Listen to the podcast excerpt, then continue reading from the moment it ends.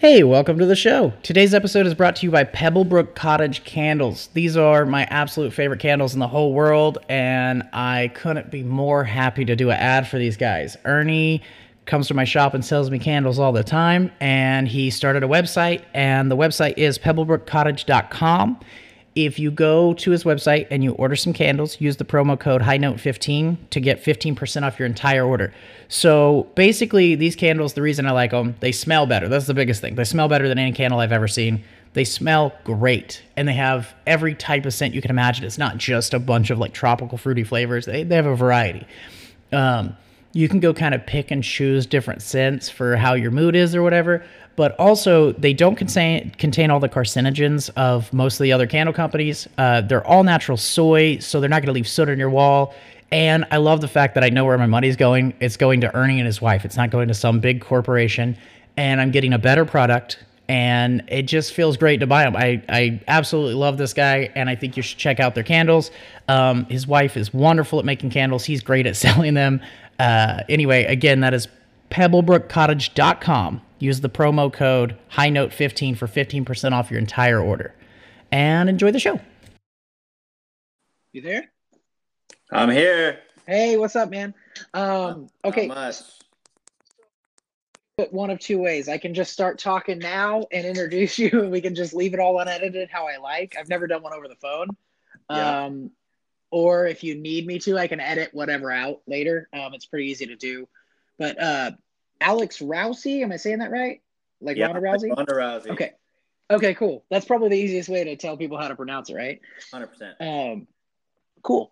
Um, okay, so to get a little baseline out there, uh, compared to where I'm in Lawton, Oklahoma, which is where uh, Tiger King is like an hour from us, if you've heard of Tiger King, the documentary. so, um, where you're at, is everything pretty well locked down? Yeah, everyone's on quarantine essential services are still going, and uh, it's pretty chill though. The weather's nice. People can still go outside and walk around. Right. And uh, yeah, we flattened the curve already, so it's like going pretty good. well, that's the the way that it was working here. It looked like we'd be improving, and uh, at least in my town, they they shut everything down for the most part. Essential businesses were they considered dispensaries, alcohol, you know, liquor stores, whatever uh, grocery stores, a lot of stuff I didn't think was essential. They kind of said is, and then uh, what ended up happening that was real fun was uh, everybody started getting stimulus checks, and here they're not very big. It's twelve hundred dollars, which is, you know, it's most people's mortgage, but it's nothing crazy. Is that but uh, biweekly or a month? Oh, that was just once. Oh, okay. yeah. So when that happened though when those checks started hitting people's banks bank accounts they decided to open up retail again and i'm kind of i'm guessing we're about to have a big rebound and it's going to get worse but i don't know um, but tattooing and massaging are the two sources of income my house has and we're not allowed to do those so Damn. it's uh it's fun but yeah i mean luckily like most tattooers you know we all I can't say all. Most tattooers I know that have been doing it for more than like four or five years have something set aside because we know it's not always guaranteed anyway. So right. Uh, it's not the worst field to be in. Like at least we make enough money most of the year we can prepare for this. But in Canada, I was going to ask you it somewhere on. I have a list of questions I want to run by, but we, they're paying you guys monthly to stay home. Yeah, yeah, we're on right now. If that's cool. Okay, cool. I'm down. I mean, like I said, I can I can edit it out and like we can if usually usually what I do is people come into to my shop and I have like a little area that I, I have all the mics set up and everything and it sounds a lot better than it will over the phone. And I talk to them for a couple minutes and smoke a joint if they smoke or whatever, you know, give them a few minutes to warm up and then we sit down and talk. Right. Um, and I didn't know like if you are cool with just I mean I'm cool with just diving in. Like I'm cool with this part being on my podcast. I don't really care. I think people find it interesting. So Yeah, I'm cool. I'm, um, I'm down. Okay. Cool. Well, um as far as Canada goes, like how how are they handling it financially? I heard they're giving everybody a lot more money, and you're getting a monthly check, right? Yeah, two grand a month for the CERB, and um, that's the Canadian Emergency Response Benefit. And then for small business, you can get a 40k loan with um, it's like low, low interest or no interest. And if you pay right. in like a year, you can get 25k uh, taken off, reimbursed. Okay, cool. So the the U.S. did something similar with the loan part, where it was kind of sketchy, though. I mean, I don't know. I'm sure you know there's some differences between how our governments work, and yours seems to be more compassionate. But uh, the way that it worked here was like you can get a loan for up to 100k, but it's like it's supposed to be forgivable if you use it for utilities and things to keep your business afloat while you're not profiting anything. Right. But uh, they say it's forgivable. They don't say how exactly, or at least not that I could read, how exactly you make sure it's going to be forgiven. Um, so, like, let's say you got, you just needed 40. So you get 40 and you paid for your shop's rent uh, for a couple months and it was like two grand a month. So you pay for that for three months. You can almost for sure get that 6,000 forgiven, according to what I read, but it doesn't say how you do it. And I, I don't trust our government at all. So I'm like, man, I'm well, I'll just stick to this cash I had set aside. Well, I think um, everyone's just freestyling it, right? Everyone's just kind of working this as they go. Like, yeah, uh, yeah. Like nobody. I'm not really saying it's a bad thing. I mean, nobody's prepared for it. It's just I don't, I don't want to get a big loan I can't pay back. You know what I mean? Right.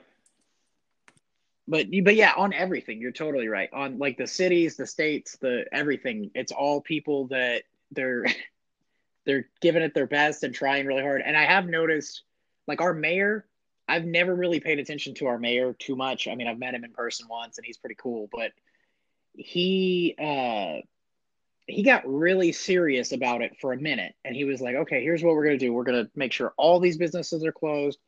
You got to wear a mask when you go outside and all this stuff." And then on Facebook, he got some comments he didn't like, so he was like, "You know what? I'll let you guys live your life," which was cool but now we have people walking around sneezing on each other, and you know, it's I don't know what to think of it honestly. Are you in a bigger city or a rural area? Like, what's the population?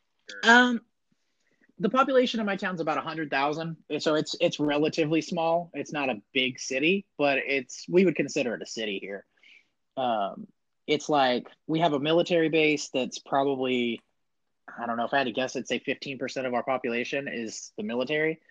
Uh, so it kind of makes the numbers weird because a lot of those guys are in and out. So we might have a hundred thousand actually in the town right now, and then next week we might have a hundred and thirty thousand. Like the they're here for training constantly, so it's kind of confusing. But yeah, it's not like a really small town, um, and all the businesses that got temporarily shut down uh, seemed to not like it, and they were really upset. And I was like, man, like I don't, I'm not enjoying not tattooing, but I understand the necessity of this, and I'm cool with it and uh, I figured it would be the smaller businesses like mine that were complaining about it, and it's actually the businesses that are you know your mid-sized retail stores that are not Walmart big or you know I don't know what you guys have out there Costco big or whatever, but more smaller stuff that's like the size of an average grocery store that has some stuff. Those guys are are resisting, and then just the general population. It's Facebook comments is how we're communicating with our government right now, which is also strange to me. But it's, I mean, I don't, I don't know. I think, I feel like with uh, Trump is on Twitter every five minutes. So I think that kind of started a thing where people in politics think it's okay to just, well, it's not that it's not okay. They're just, they're kind of going with the new technology and trying to be hip. Yeah. and it's, it's like seeing these old guys on Twitter. Yeah. It's probably not even them too. It's probably, you know, some their advisor or something like that, you know. Oh yeah, yeah, for sure. I'm sure they have like some person that's their their online person and reads it to them and says, "Hey, is it cool if I yeah. post this?" And then they sign yeah. off on it, or may, maybe not even like, that. But uh, yeah, I have. If it's cool with you, I have a long list of questions I'd like to ask you, and also, um, like, first off, thank you for coming on here and talking to me, even though it's a phone call and not a real podcast. No uh, problem, man. I got like I put that thing out there Go ahead. I said, no problem, man. I got nothing else to do.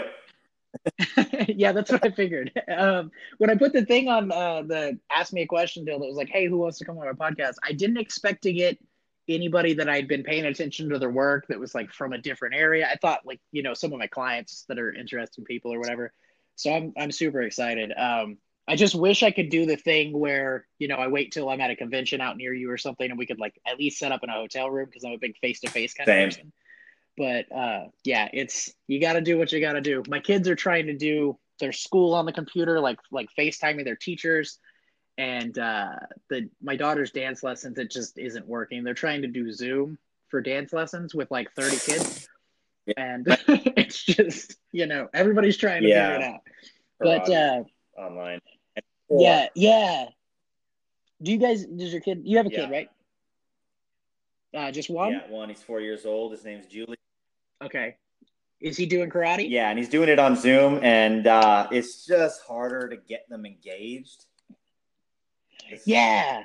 Which is weird because if you give them a YouTube video, they'll just suck right Yeah. into it. yeah, So, but it's something something about that.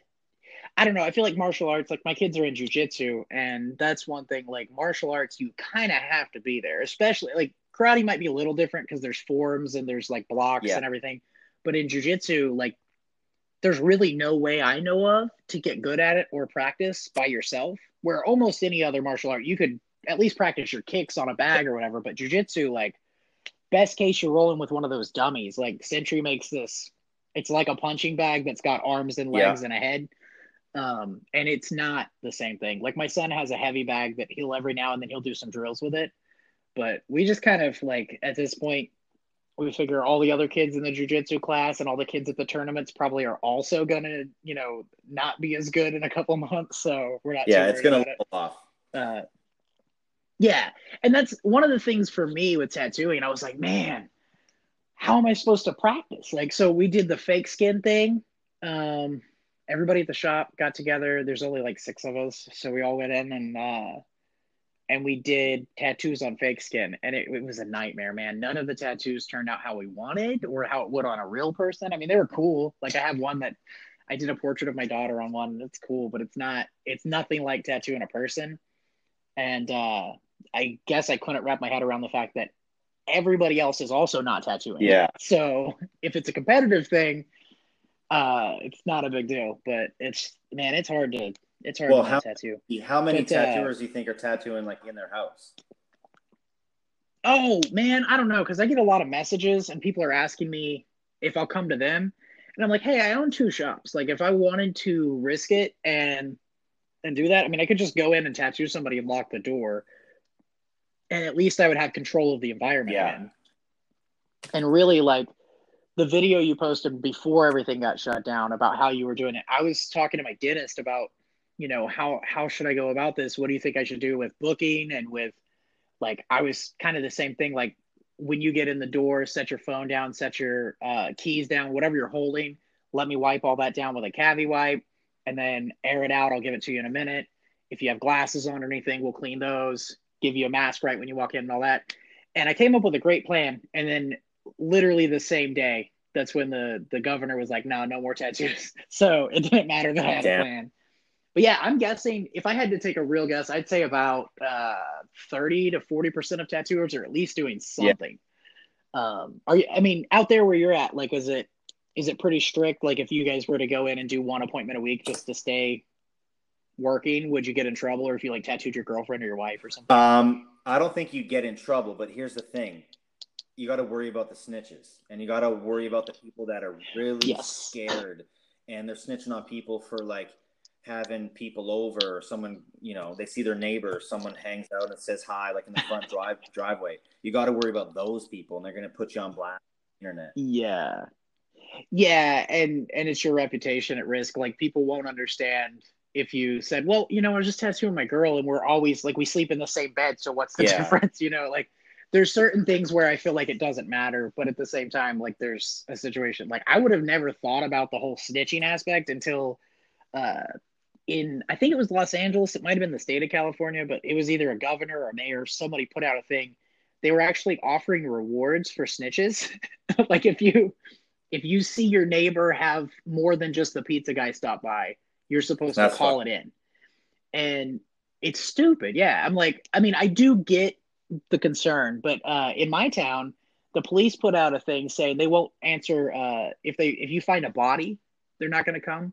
If if there's a domestic abuse situation, they're not going to come. And uh, they made a list of like what I would call serious violent crimes that they're not answering to um, because their main focus is staying away from direct contact with people and uh, and all the break-ins because you know people get bored and start Yeah, breaking into bro. shit.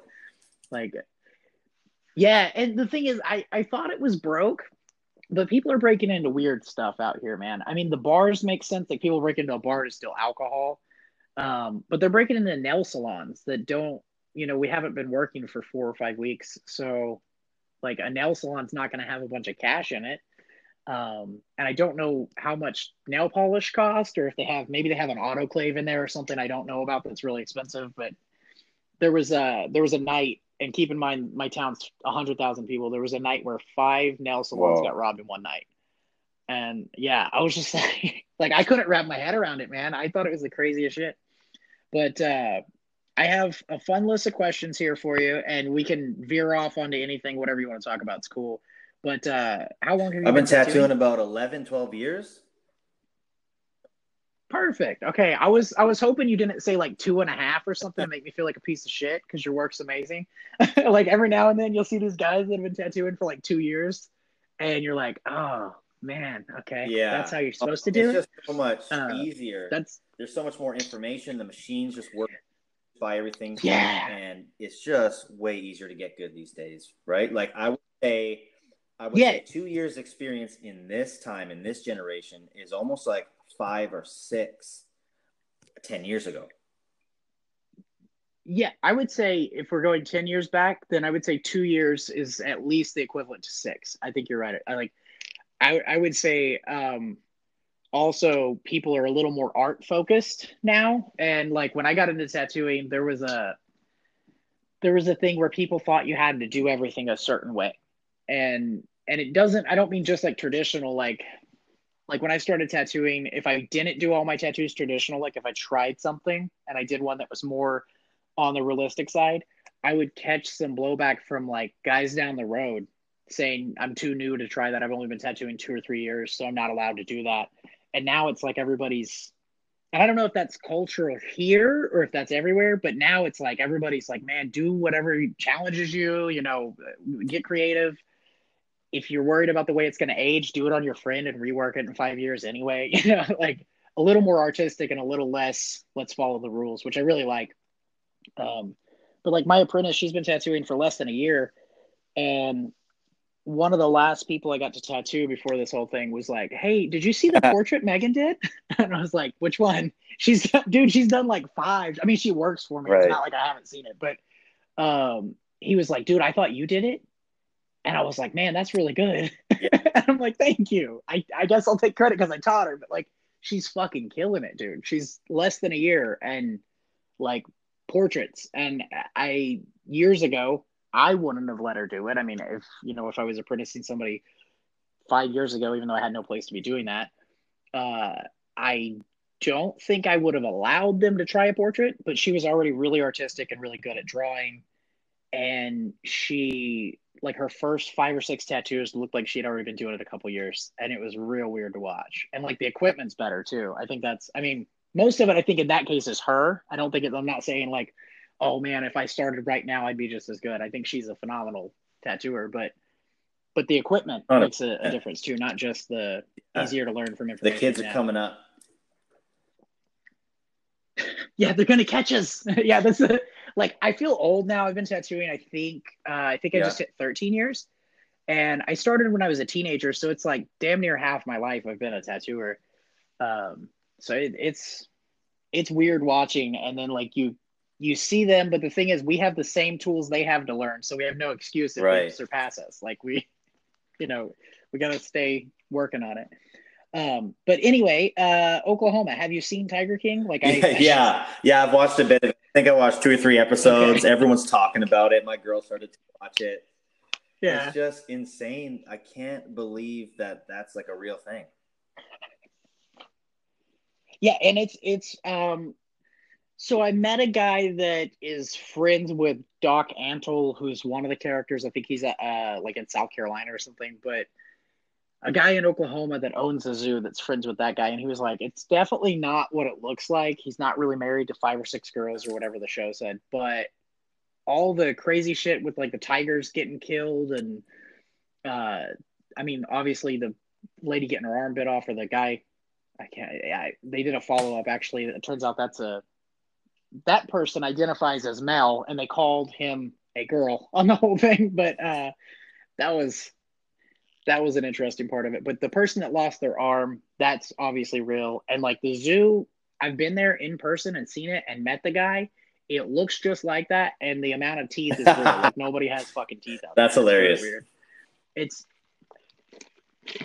it, it's like brutal though. I mean, I I remember we Was went. it cool I- though? Like, was it Go ahead. like? Did you have a good time there?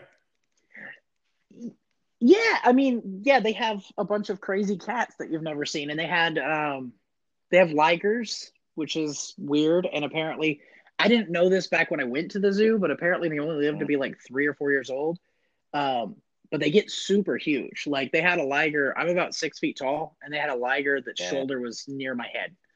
Uh, so that was wild. But the whole thing is like when you don't know that they're breeding an animal that's going to have a bunch of health problems, that's going to you know die probably before its third birthday, you don't feel bad or as bad. But I, dude, I already hated zoos. Like since I was a little kid, like I love the idea of it. I love looking at the animals, and then I hate seeing them in cages. I mean, it's for kids. So, though. I think it's always been kids. weird. What? Yeah, and and the other thing is like I don't think my kids would have the same love they do for Yeah. animals if they haven't seen some of them in person. So it's like it's one of those I'm not knocking zoos or saying they're all bad. I just like it's a hard place for me to go, but I also feel like sometimes I need to. And uh there's a zoo that's actually open around here right now. And we went the other day and uh, my son saw a hyena in person for the first time and he understood that's a fucked up animal. Like when he he he was like i gotta get away from this thing. It looks scary. Like it was like making weird noises at us and Hyenas, shit. are, but uh hyenas are savage. go ahead. Yeah they're fucking nuts. I had to like my favorite thing about having kids is i have to look up all this shit that i didn't know. So i'm getting smarter just because you know they make me research things. But i i thought hyenas were like in the uh in the like wolf or dog family. And uh it turns out they're their own thing. They're not they're not related to cats or or wolves. They're somewhere in the middle.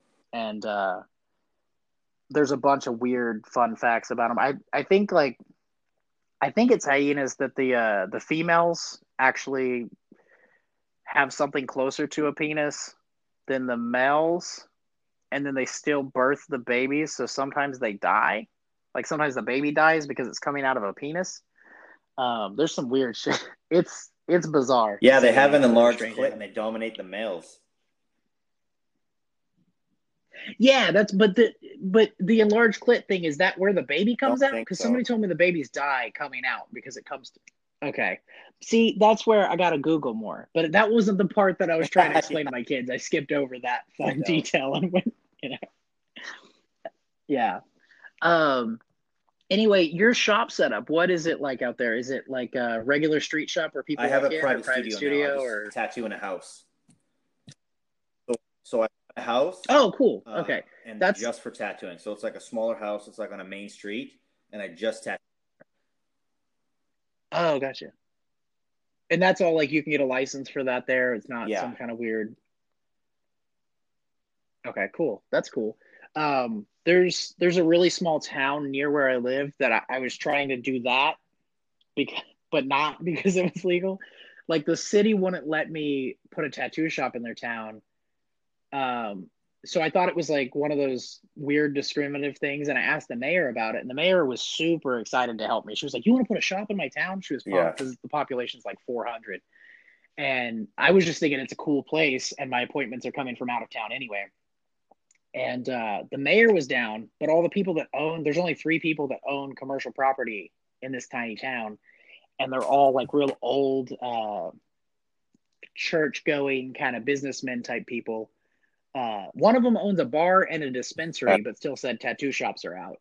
Um, yeah, but but that town, I thought I would. I actually considered just doing that, like buying a house out there that's kind of off the main road, and uh, and trying to like trick my way into a license. And then I thought, you know, maybe don't invest that much money into Yeah. Risky, right? some trickery. But yeah, but so you work by yourself in Yeah, that I'm just I'm guessing, private. like not. So I worked at uh, like a street shop for five Yeah. years, kind of right downtown in our town. Um, we have about eighty to hundred thousand here, so we're not like a super small town. We're kind of part of uh, what's called Metro Vancouver. So Vancouver is the main city, and then you have all these towns that are kind of around it called Metro Vancouver. So I'm kind of on the outskirts of that. So I'm not in the city, I'm not in the country, kind of in the middle.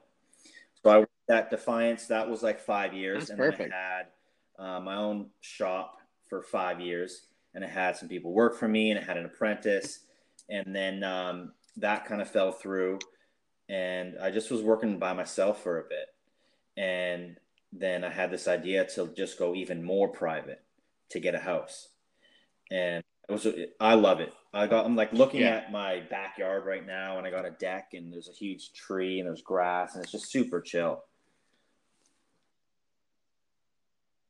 Yeah, that's cool. That's um that's kind of the idea I had for that small town when I was talking about. Like I wanted to have just a place where I do my appointments and then if somebody cancels, I still have my regular shop. I could just go in Right. and take walk-ins that day or whatever. And uh what I ended up doing is we have one regular street shop that there's two artists that work full time and then one of my friends that drives from out of town to work 2 days a week to cover and then two of us that usually work at an appointment only place around the corner we actually go in on Saturdays, and if we have appointments, we, you know, just do our appointment there, and if we can get walk-ins, we get them. Um, and it, it's fun to have that variety, but honestly, I, I've always liked the idea of just kind of working alone in like a small space that's got a cool backyard or, you know, something. Um, but I ended up with a place that that works really well, and uh, me and my buddy Jason Rivera work together there three days a week and then one day at the other shop. Uh, how many days a week do you work? Do you work five like a normal Um, it person? or- depends. S sometimes I work every day for the month. I just feel like I need to grind. Um, Oh, yeah, shit. like it, it just depends, right. right. But usually, um, my seventy percent of the time, I'm working like five days a week. But then I fill a day here, I fill a day there. I keep my schedule kind of open. Um, because I got a lot of really good communication with my clients, right? So I can move people, I can double stack the days if I want to take a day off and double stack one day. And so I really I keep, I keep it open because life is crazy, right? I want to make this party or I want to go have dinner with this Yeah. person. So I, I keep it kind of open, right? And I let my clients kind of if they need to move something around, I work with them because if I need to move something around, they work with me. That's how That's perfect. I yeah, I think I started out a little bit too um I don't know what the word would be, too strict, I guess, on the way I book because that sounds better. like just just like the the cool relationship with your clients where you can be like, "You know what? This concert turns out to be this weekend Yeah. and you have an appointment. Yeah. Let's push it back a day." Um yeah, and the other thing is I've noticed with at least with my clients, I'm guessing everybody, usually if you can get them sooner, they're down. Like usually if you're trying to clear out a day for next week because you want to go to a, a party or concert or whatever it is, and you can move them up to tomorrow, most of them will be very excited about it. So uh, I've used that to my advantage many times. Like every now and then I'll find out about something I want to take the kids to or whatever, and I'll scoot something up. But I just try to keep my schedule not too chaotic, and then I have three days in a row off every week, and uh, probably about half the time I'll fill one of those days with something I want to do, so that'll make it a five day work week. But I I used to work, you know, five or six days, usually five really long days, and now I try to work four long days, and then if I come in on my day off, it's going to be like a, you know, portrait Right. or something that's like four or five hours at the most. Um, and also that was one thing just because I'm talking about time. I noticed you do a lot of really big pieces that looks like you're doing most of it in one session, or at least a good chunk of it in one session. Do you is that an illusion, or do you actually like get most of your clients to come in and get you know like three quarters? Um, I think I'm really all done in fast. One day. like well actually i know i'm really fast i'm like really efficient plus i like do long sessions um, and then i get people to do back-to-back days too so i do two uh, if i do two Oh, okay. four Yeah, to that's- six hour um, back-to-back days right like so four sessions in total like two weeks apart i can get a lot done in that time Yeah, I could see that working. I know a lot of people that have people flying from everywhere do it like that. Um, uh, do you know who Jeff Norton is? sounds familiar but Okay. Yeah, I was gonna say anytime somebody says a name and it's Yeah. not and I can't see their Instagram, I have a hard time anyway. But he did my back, and I flew out there, and I I knew it was going to be rough, but I thought I could do two days in a row, and I did. I, I did, but uh, I was going to do two days in a row every time I flew out. And after the uh, first one, I was like, "No, nah, I'm good. We'll just fly every time." Um, That's it was thing, right when you that second day was people, ridiculous. Like, but hey, it, I know some people are going to hate it, and when I book them in, I'm like, "Hey, man, it's going to be hard. Like, you're going to feel like shit the next day. But here's the thing: you're going to get so much done, and you're only going to have one healing period, and just we're going to get it. Um, and then sometimes, yeah. sometimes you can tell people don't go as long the second day. Um, but I'm really good at okay, if I don't want to on the first day, I don't want to push them too hard, right? So maybe I'll do like four hours, and then the second day maybe push them hard because it's the last session and they got to get it done. They have no choice. So people are stronger than you think they are, right? Like if you put them in a sink or swim position, they're going to swim. yeah that's that um when i have people from i don't have a lot of people coming from so far that i feel like i really need to make sure i get it done all at once or whatever but i have one guy he's in omaha nebraska which is i if i had to guess i'd say like a 13 or 14 hour drive. It's not close at all. And he drives. He doesn't fly. So when he's there i'm like all right let's see how much we can get done. Last time i did his whole his whole forearm on one side and then I did background filling gaps from four larger pieces that he had uh, that he had me do previously on his other arm. So we did I think wow. 14 and a half maybe 15 hours in one day. And he was totally fine and like I I stayed in touch with him a little extra after that cuz I was kind of worried about sending him I mean he he was staying in town for yeah. a couple days to not hop back in the car. But I was that was the first time I've ever like pushed somebody to where I was worried about it and that kind of made me like step back a little bit with the people that live around here. If it's, you know, if it's six and a half hours and I got an hour to go, I'm going to definitely make you get through that hour. But if it's like six and a half hours and we have three to go and you're freaking out already, usually I try some numbing aids and stuff like that. And if it doesn't work out, I've only had a few I've had to break up into sessions, but uh, most people, yeah, you're totally right. As long as you like I don't want to say force it, but that's about the best wording I can come up with. As long as you talk them into it and make sure they know it's in everybody's best interest to get it done today. Oh yeah. They can take a lot more than they think. Um so with that whole thing like doing huge stuff, do you have any special tricks or tips that you I mean like what you do when they're headed home? Do you tell them, you know, take ibuprofen or or anything like that, or just wrap it with saran um, wrap? I wrap them up with one of those. It's like a pee pad. It's like a padded one of those. I don't call that. Um, I so uh-huh. what I do, I tell them to get a good sleep the night before. Um, I always take food breaks and I like make them eat, even if they're not hungry. I'm like, eat the food. You're going to be, your adrenaline's up, so your body's tricking you into thinking you're not hungry. And then I get them to eat, and they're like, "Oh yeah, you're yeah. right, man. I was actually starving." And I'm like, "Yeah." And um, so I just I just make them eat a lot of food and a lot of sugar to keep their energy levels up, and uh, that tends to help. And um, one thing, like like I said before, I don't push them too hard, right? Um, if I really think they're really getting shaky and they're going to pass out on me or something, I I just you know outline it or shade it really quickly, get my light sources in, and uh, I let them be right. So that's kind of what I do. I don't have any special tricks, really. I kind of just my main thing is get them to eat a lot of food because they need that energy. Right. Yeah, and that's that's one thing. I have a lot of clients that they're weird about eating uh, before the appointment. They say they don't like to eat when they're nervous or whatever. And I went through a phase where I wasn't asking everybody and checking. Like I was like, ah, oh, these people are, you know, they're grown ups. They know to eat before a tattoo. And uh, that same phase led to a phase of people not handling tattoos as well. So I, I push food. Uh, I don't push food breaks so much as like just make sure they eat before they get there. But right. if you're doing two days in a row, yeah, you would need to eat a ton of. I know. I all I want to do when I get tattooed is eat. Like, and it's because I I know that my body's tricking me, and I go, yeah. I know I'm not hungry right now, but as soon as I get a bite, I'll be hungry.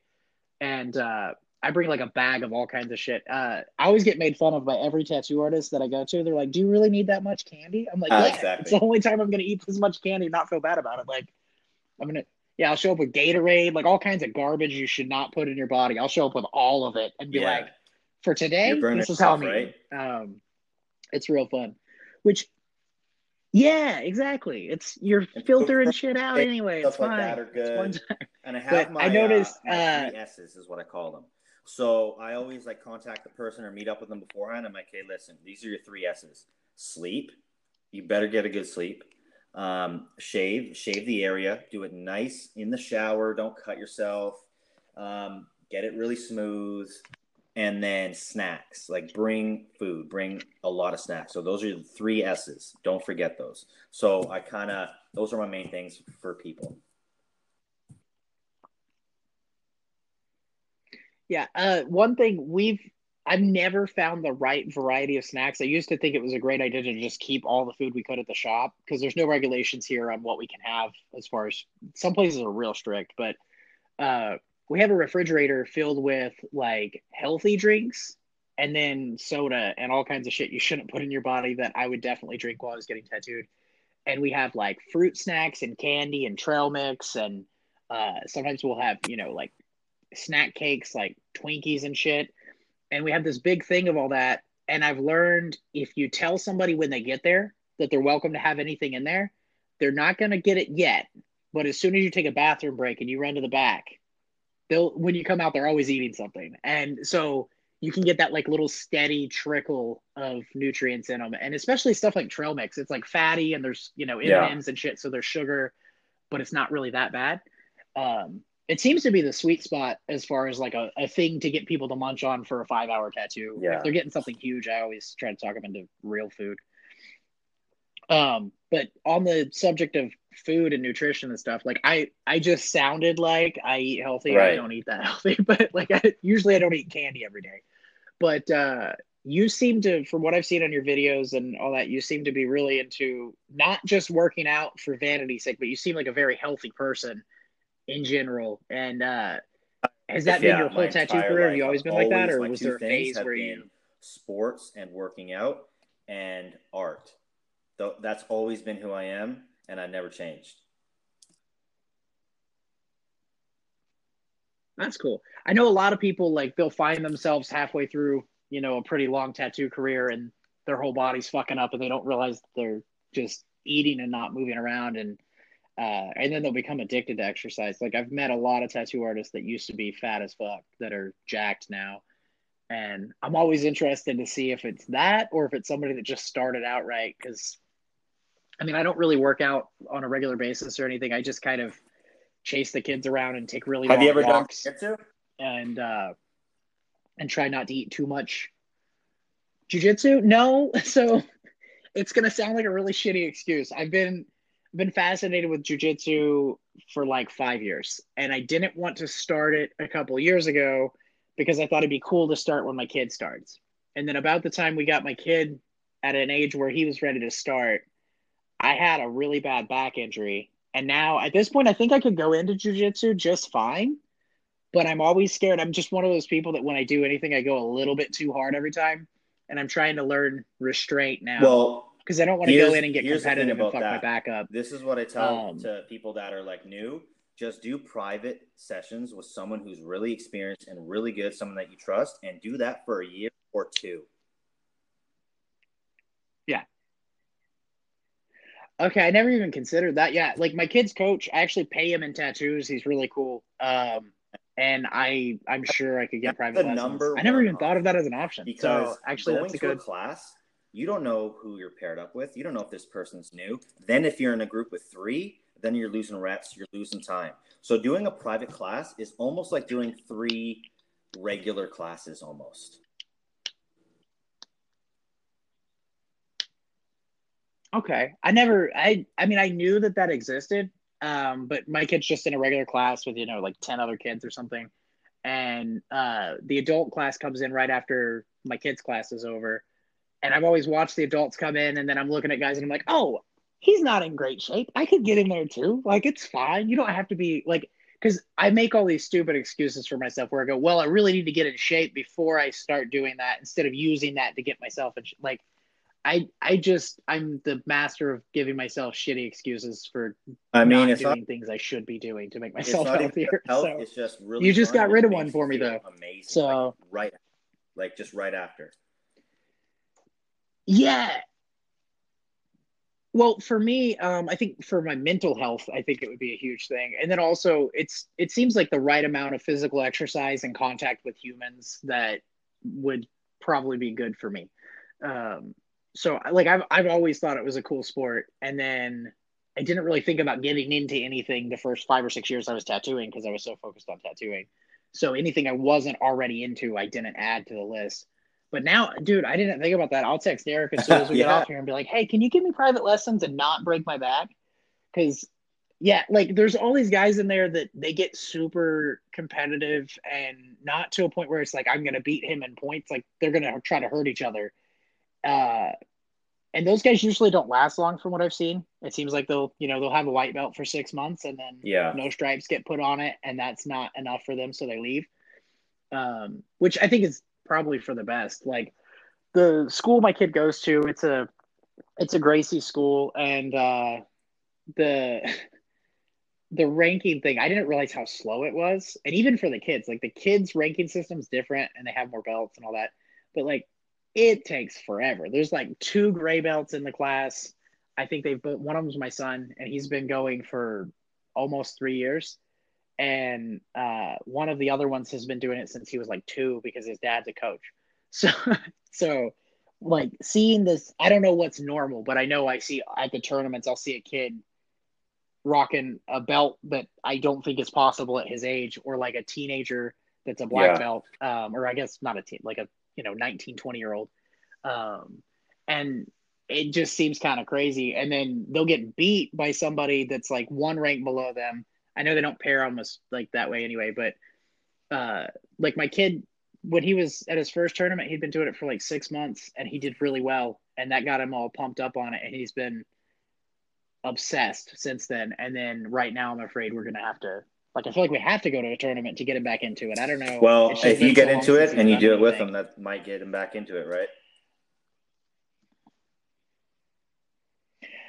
Yeah, that's true. Yeah, I didn't even think about it that way because that was the original thing. Was I was like, man, I like like right now we uh we shoot a little bit of archery in the backyard together, and we both like to break shit and put it back together. And anything that I'm making, he likes power tools. So if we're building something, he likes to get into that. But basically, if I do it, it's cool. Yeah. And I know he's he's six, so he's gonna outgrow that phase pretty soon. Well, you can do online classes. Jiu-jitsu is a good one, and maybe that'll change that. Do simple, Um, um, you know, stuff with them in, in the living room or whatever. You could do that too if you want to kill. Yeah. Well, I feel like if I could get, I mean, I don't know if I should say this on here. I, I'll have to ask Derek anyway. So the jujitsu gym closed way before the thing was put out that we had to close businesses like that, like gyms and all that were the first thing to close. But their coach is like, he's not worried about the money. He's worried about everybody's health. So right out the gate, he was like, "Oh, dude, this COVID thing is looking pretty serious. Let's close down." Um, but I bet if I could get us both a test to prove we didn't have it. Uh, I could start doing less. Well, no, because then I'd, never mind. just- I'd be exposing so myself to somebody. I I, was gonna say I'd have to get a test every three days. literally so- the opposite of quarantine. Right? It's you're getting as close as you can with somebody. yeah, Other than close. yeah. I've I've I- watched I a lot. There's a lot of sweat a all over. early It's before the place even shut down because I was like I got ready and uh, I was about to go to class and I sat on my couch and this is when the news was on and my wife like did so much research on it and she like was worried about it before anyone even cared. And so I was like damn it just you know what? It feels too weird. I can't do it. And I didn't go. Yeah.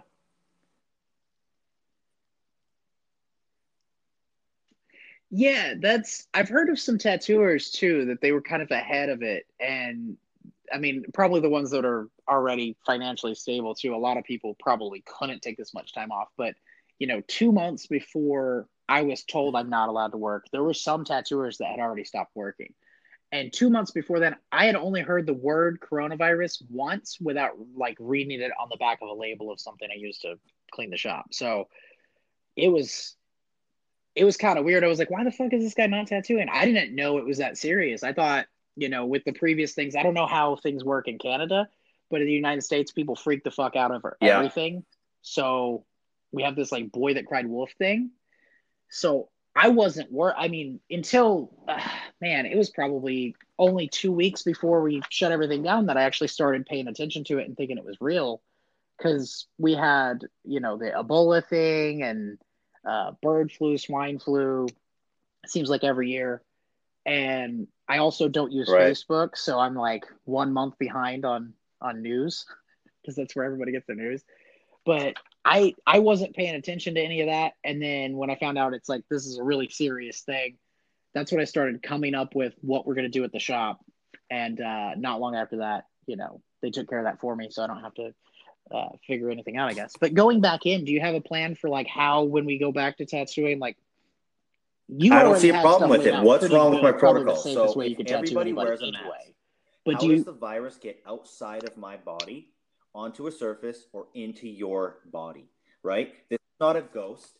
It's not some sort of mythical creature. We know kind of Right. what this is, kind of. Right?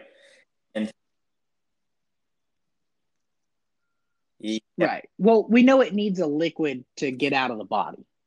So, I mean, that, like that alone, it's not like you're going to breathe it through the mask right into your mouth. If you're both Right. wearing a mask, if one So, mask I is mean, half if filling, both the other people are wearing a mask, person. So, Nobody's Yeah. virus is getting outside of their body onto the surface or into the air, right? Because let's say you touched something two days ago and you're in that two day asymptomatic period where you don't have symptoms yet.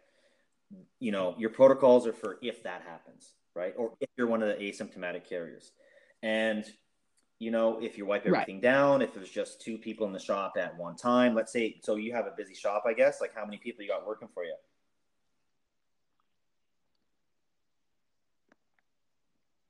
well, we have a total of six regular. Well, okay.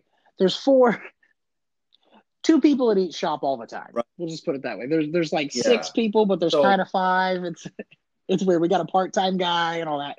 But yeah, but there's at the street shop, there's people yeah, in and out only, and so you only we're- have I was thinking just go to what I would appointment only two for a people while. in the studio at a time, the client and the tattooer, and so then you would have morning shift and night shift, right?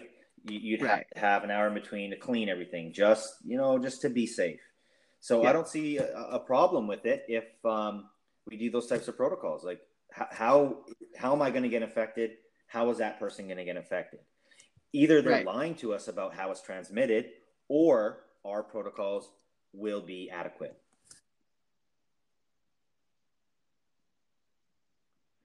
Yeah, and I think I mean on the in the defense of the government, if if I was running the country, I would not trust a bunch of tattooers to do everything the way we're doing it because I wouldn't know what they're used to doing. Um, so I feel like it's like yes, what you're doing for sure, everything's fine, but the problem is we have to worry about that guy that already wasn't putting a clipcord sleeve on and already was like answering the phone with his gloves on and shit, and and then he's taking that that work ethic and that sanitation ethic into his you know oh well it's just kind of a little virus thing. Or somebody goes hey is it cool if i take the mask off? And then both masks end up off. So there's some people that just don't follow protocols very well. Um, but for you and like i think that's kind of what i was thinking going back in for my shops like just tell everybody hey jason you you do you start at four i'll start at nine in the morning you start at four i'll be out of there I clean when you get there. If your appointment's at four, I want you to come in at like three fifteen and go ahead and wipe everything down that anybody could have possibly touched. I'll do the same on my way out. So if one of us misses something, it got hit. Yeah. Uh, and if if we both hit it, it got hit twice. So it doesn't really matter.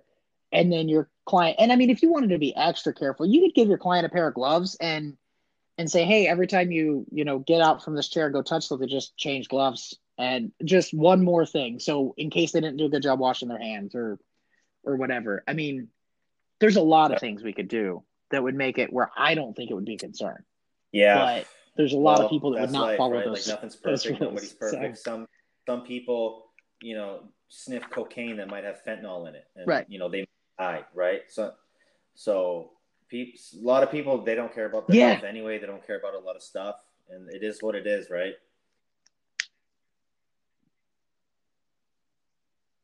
yeah Yeah, my my thing is, I wish viruses worked in a way where it had to be the person Yeah. that fucked up that gets it, not everybody they went around.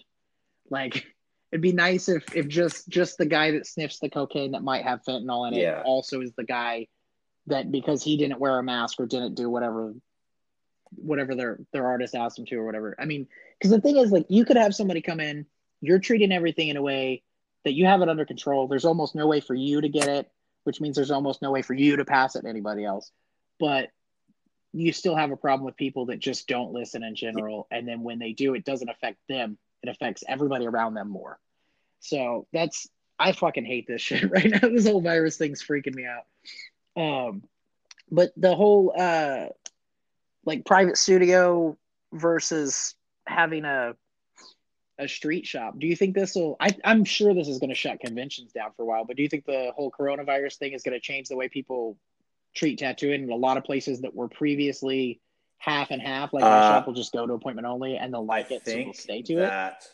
more people are going to start tattooing in their house, and they're going to like that better, and they're going to like that private, more appointment only, and then the shops like you that do more, um, that are shifting towards appo- appointment only. I think people will start to like it, and I think um, some of the clients might like it too.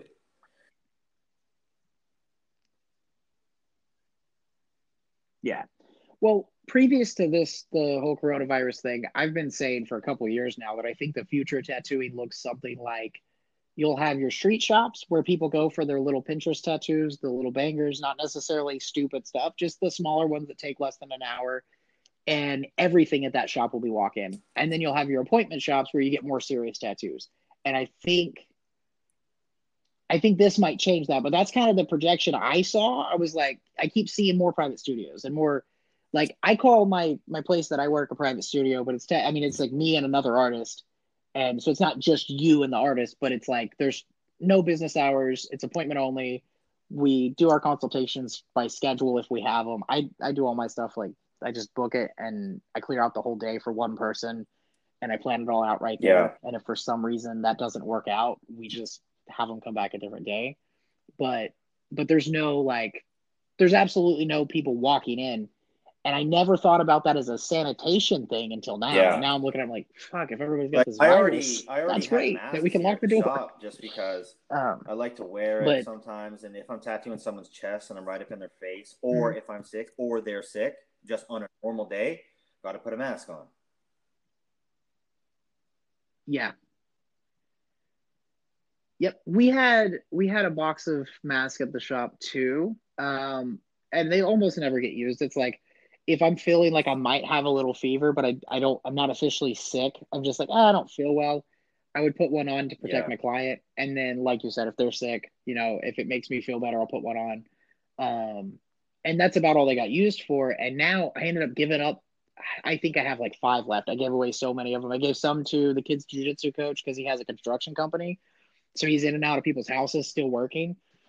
And uh, one of my wife's friends, who's a home health nurse, her employer did not provide her with a mask. So she's going taking care of elderly people in their house and going from house to house all day, and she doesn't get a mask.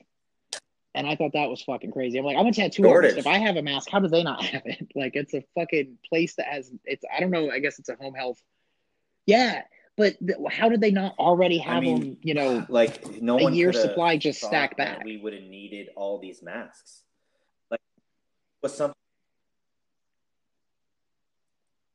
I get yeah. I mean, I I just feel like for home health, like we're talking about, like it's like hospice. Like I would assume they'd be wearing a mask anyway.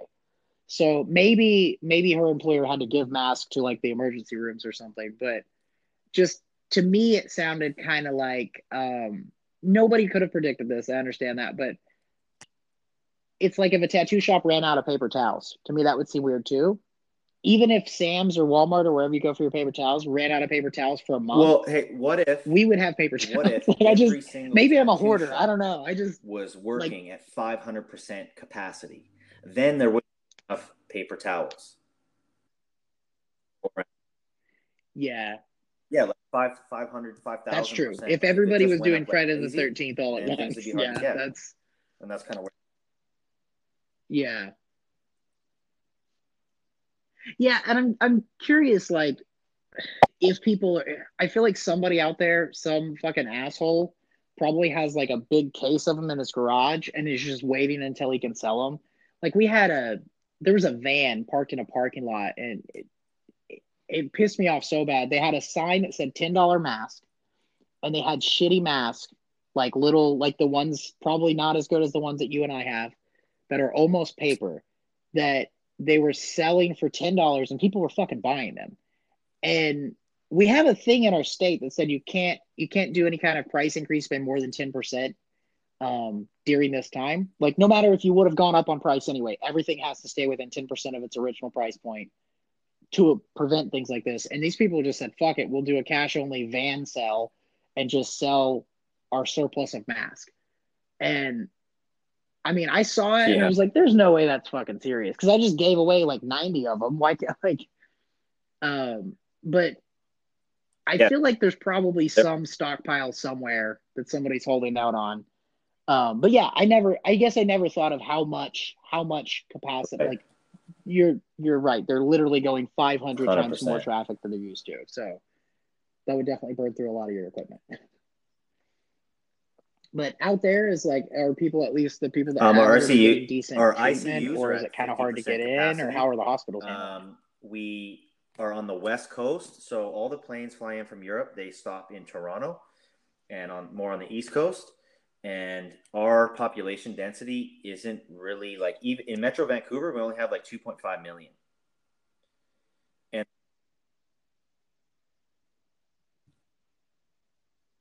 and that's a pretty big. Yeah, it's pretty big. It's like spaced out, right? As far as land is um, concerned, it's a very big area. The place that's hit the hardest is Montreal, okay, which is a big city, and that's yeah. in Quebec. That's like the French part of Canada, and I don't know, they're kissing each other all the time, and you know, they're acting all European. Yeah. Montreal, like being in Europe, and um, they got hit the hardest, and they're just um, yeah. maybe they don't want to social distance as much. Their culture's different over there. And so we're actually for the bigger areas in Canada, we're actually the, doing the best.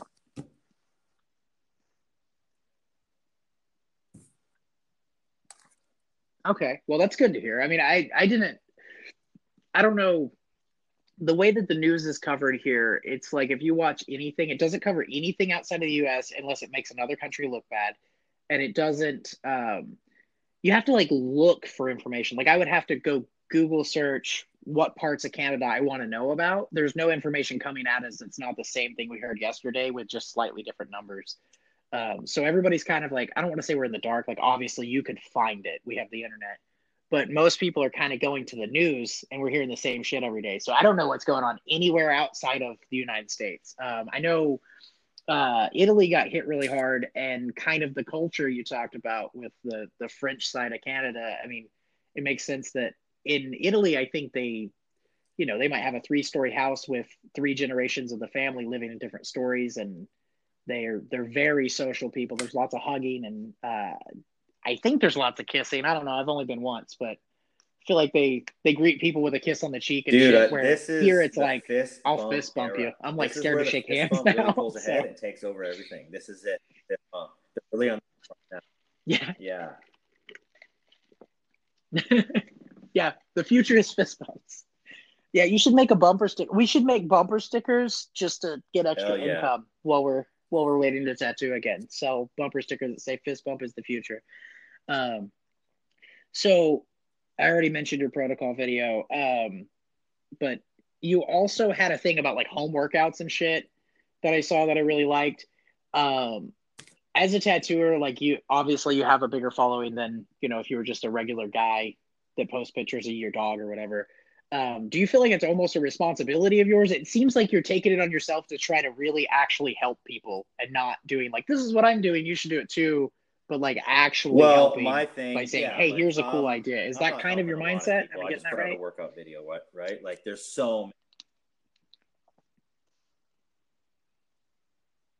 Well, I did get a lot. no, it's. I, guarantee you, you got like, at least thirty people to fucking work like, out oh, that want to have. Most useful workout video I've seen so far, um, and I just tried to make it simple. Right, I wasn't trying to over use like um overly like any big words, any big terms Um, I hate how people do that. Like, it, just try to talk to people like they're normal, make it simple so they can get it. You can do this, you can do that, and try to make it easy and simple. So, um, what I love to do, right. I love to listen to podcasts that are self help. Not not all the time, but I, I, I love it. And I listen to like the Rogan. I listen to Jocko Willink, um, audiobooks and stuff like that. So I actually get like really good value from listening to stuff like that. So that's where I kind of get it from. And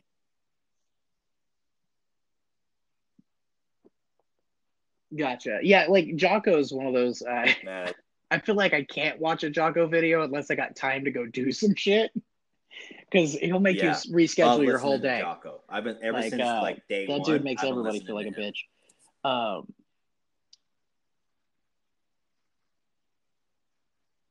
yeah, he's he's an impressive individual. He's he's kind of scary for a person like me. That's like I would call myself normal. Like I I don't mind jogging, but I'm not trying to do everything all at once up he makes me feel lazy no matter how hard I work. no so it's it's a good thing. We need more people like him for quarantine, sure. He's up.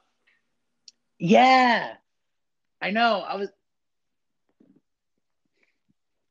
Yeah, I. uh That's one thing about this thing. It's thrown my schedule off, but I find myself waking up really early no matter what. Like my whole schedule throughout the day is off, except I'm always awake at like I mean, I say early. Early for a tattooer, in my opinion, is like 8 a.m. Like I, I don't have to be at work till 11:30. So I'm usually up at like 7:30 or 8, and I don't know what to do with myself because like one of my kids is awake, and that's about it. Um, but I mean, it's the time with the kids has been really cool for sure. The whole sitting around thing is not cool. I've like we rearranged our garage today, and just we're getting all kinds of shit done because I, I don't know how to not do stuff.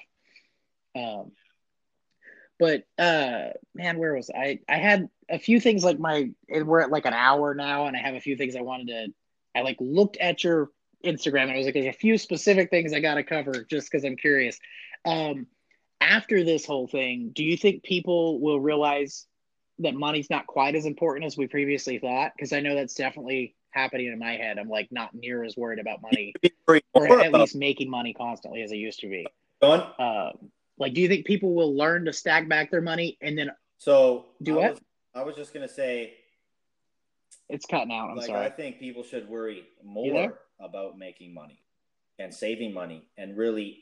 But here's the thing: you got to put your money in the right place. Right. You can't be uh, buying 20 pairs of shoes and going on vacations three times a year. Cut that down to once a year. Don't be eating out all the time. Don't be buying all this jewelry and don't be buying rims for your car. Like you, you got to put your money in the right place.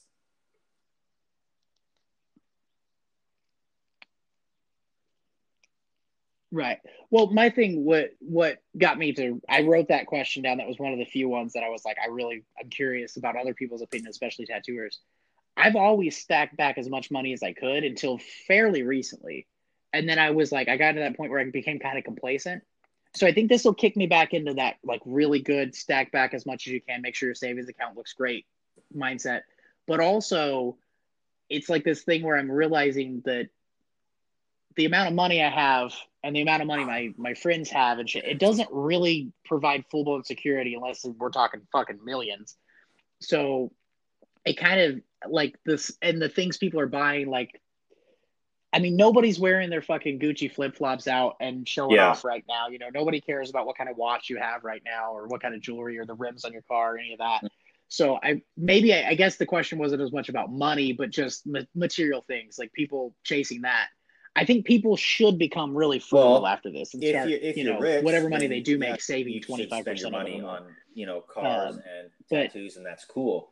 Like it's about what percentage of your income are you spending, right? Like some someone's entertainment leisure fund for the month might be two three hundred, right. but for a rich guy it might be two three thousand or thirty thousand, right? So it's about the percentages, right? Here's what makes the world go round. It's not money. It's it's business. Business has always made right. the world go round. What it's services. It's what can you do for me? What can I do for you? It's not money. If I need you to trade, if I got to trade something with you, um, how do we even figure that out? Well, we have this thing called money. You know what I'm saying? So, so if you are giving good service to people, and you're working hard and you have something that Yeah. people want, you're going to be fine.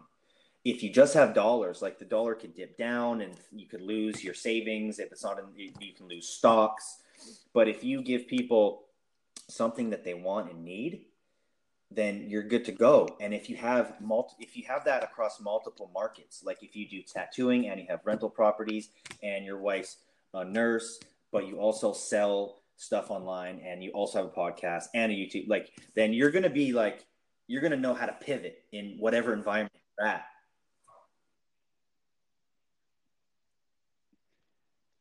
Yeah.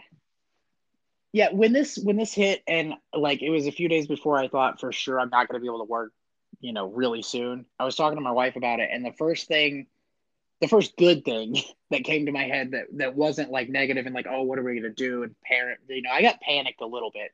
But I was like, "Oh, I still know how to paint cars. I still know how to weld. I still know, you know, all these skills I've used before. I can fall back on them. We have uh we're growing like a legal amount for uh our personal consumption for uh, cannabis here, but I know how to grow weed pretty good, and I have a page based on it, so I could probably figure out a way to like get some ads on that. I could push the podcast harder, and I started just going to all these different things, and I was like, oh, we're gonna be fine. We're it's not it's not money, it's Yeah, your mom. my work ethic and ability to earn whatever it is. It doesn't have to be dollars, like you just said. So that was one thing. Yeah, just and just having skills that I mean, you know, when the economy is super bad, people want less tattoos, or they don't want less. They should be less likely to get tattoos because it's kind of a luxury item. But people will still need medicine. So if you like if I had a commercial grow rather than just growing my personal, whatever, uh that would be a smart move right now. And so it, it's made me think about like I, I used to uh, get really diverse on how I would make my money. I was like, I mean, when I was a little kid, I would go get stuff out of the trash and sell it on the newspaper Oh, you're a true until I could buy a car. And then I would start like fixing people's cars with shit I didn't know what I was doing. But uh, yeah, oh, dude, since I was like a little kid, I mean, my I I don't remember it, but my mom said I was quoting Bible verses for people when I was three and asking for money for it, like when I was a little kid, just being cute. But now it's like I pretty much just put everything into tattooing, and then I recently started going, oh, you have more time than just this, like like my kids can help me with certain stuff. The only thing my kids can't really be there for is the tattooing. Everything else I do, I can do with my kids. So I don't Right. have the excuse if I don't have time for that. Because the only thing I'm doing with my time that's not work is hanging out with my kids. Um, so I started bringing them into different things that I'm into, and like my daughter wants to start a podcast, and she, you know, we we put a, a app on a phone for her, and so she could kind of just kind of record with the phone in uh in her bedroom and she's trying to figure it out on her own. And Anchor, the company I publish it through, they'll give you an ad like right out the gate. And I was thinking if she's nine and she can put it together without my help, that would Hell be the yeah. best commercial ever for for the platform she's using. Like she didn't need her dad's help to put a fucking podcast out. So so yeah, I think everything's like for me and a lot of people like you and I, I think everything's fine. But I'm curious when we go back to tattooing, if it's gonna be like crazy, you know, everybody's booked for six months, Well, or if people I'll are tell gonna be you how I scared to be around people or scared to spend money or what's washed out, affect right? it. And So I have no idea have. Good relationships with their clients, who weren't all stuck up, who worked with them and gave them a really good experience and a good service, and just were a good did a good tattoo and gave a good experience. They are going to be fine. And the ones who just uh, were, you know, showing up late and not getting back to people and you know, getting annoyed if the person doesn't like the drawing and just being kind of weird about it. Those people aren't going to be as busy.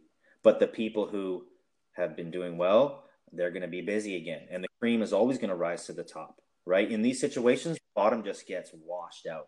And we see who's really real and who's really um, been doing well. Yeah.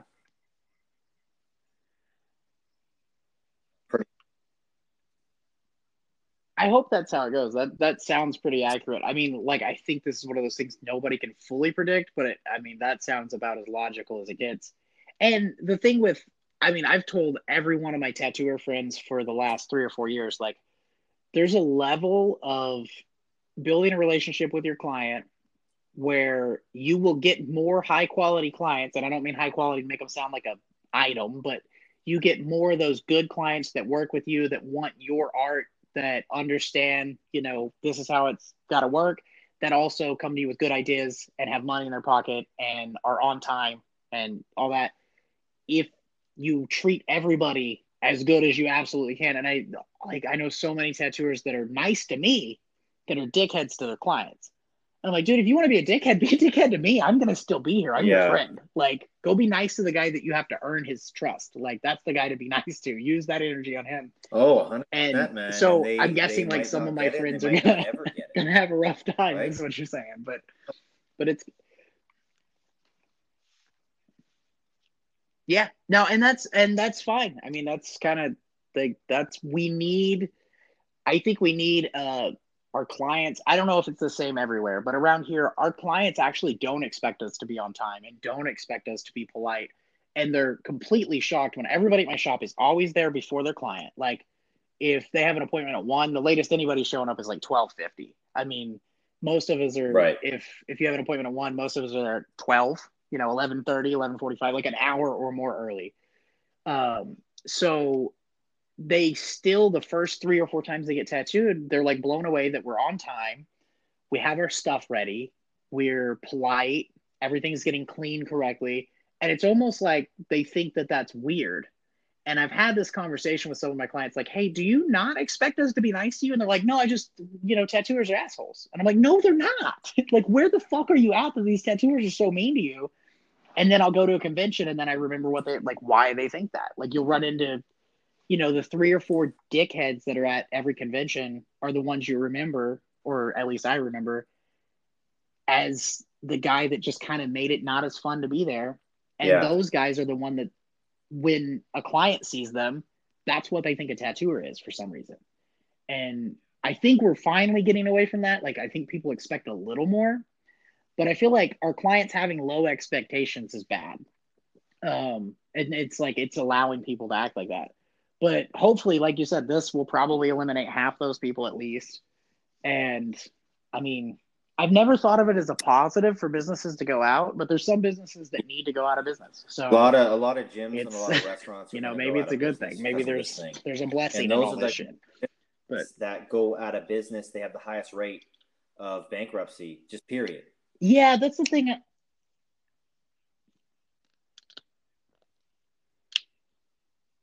Yeah, yeah, that's the ones I'm worried about. Is restaurants. I feel like a lot of them. I don't know how things are working around your area, but we have a lot of them that are doing really good on just takeout and delivery. And it's probably nothing near what they're used to, but I'm pretty sure they're still going to be okay. And then the gyms, I have no idea how they're going to bounce back. I mean, there's so many gyms, and when I say gyms, I'm lumping in like the YMCA with the jujitsu gym, just anything that you're relying on memberships and things. People are going to cancel their membership. Like they're not, they're not paying twenty dollars a month for your gym membership or whatever it is, while they're worried about money because they're not getting paid right now. So even the ones that like the big major companies that have subscriptions that are auto drafting out of people's accounts, I can't see half of them staying in business, and I don't like, like I don't know how that's going to work out for them. Um, I mean, it's Yeah. good that I guess they could I get a mean, loan. Someone else, but is that's not a great idea every time They're going to go so- out, and then someone else is going to buy That's gonna suck. and run them, and that might come back in and be a manager, and then eventually get the business again. Like you, who knows, right? Like they're going to be moving Yeah. and shaking.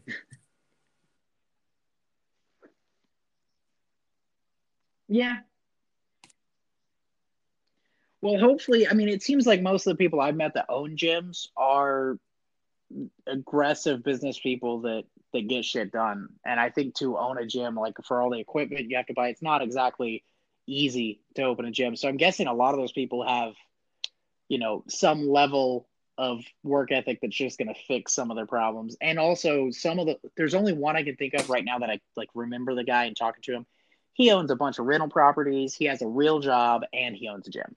So, you know, his other incomes could support his bills for the gym for a couple months. But I mean, it, it also, I guess all that depends on how long this thing goes on. Like with Lawton, where I live, we just, uh, like I said, they opened up retail again just to get money back into the, they want the economy working. And uh, I think that's going to mean in about two more months, we're going to have a bunch of sick people and we'll have the same Yeah. issue all the other cities had last Right. month again in a couple weeks. Um, so that, that might put some of those places out. Um, sorry. I was I was reading a bunch of shit I wrote down and I didn't know what all. Um, so with the whole not tattooing thing, one other thing, are you drawing or or painting or anything that kind of gets your artistic energy out or gets, Uh, like, yeah, I'm doing some drawing. I'm doing some tattooing in a way, designing. or you the just basically iPad. working out and hanging out with the Um, kids? And- still like getting designs done for clients, right? People are still like booking appointments for like the future, um, which is weird, but they are. Yeah.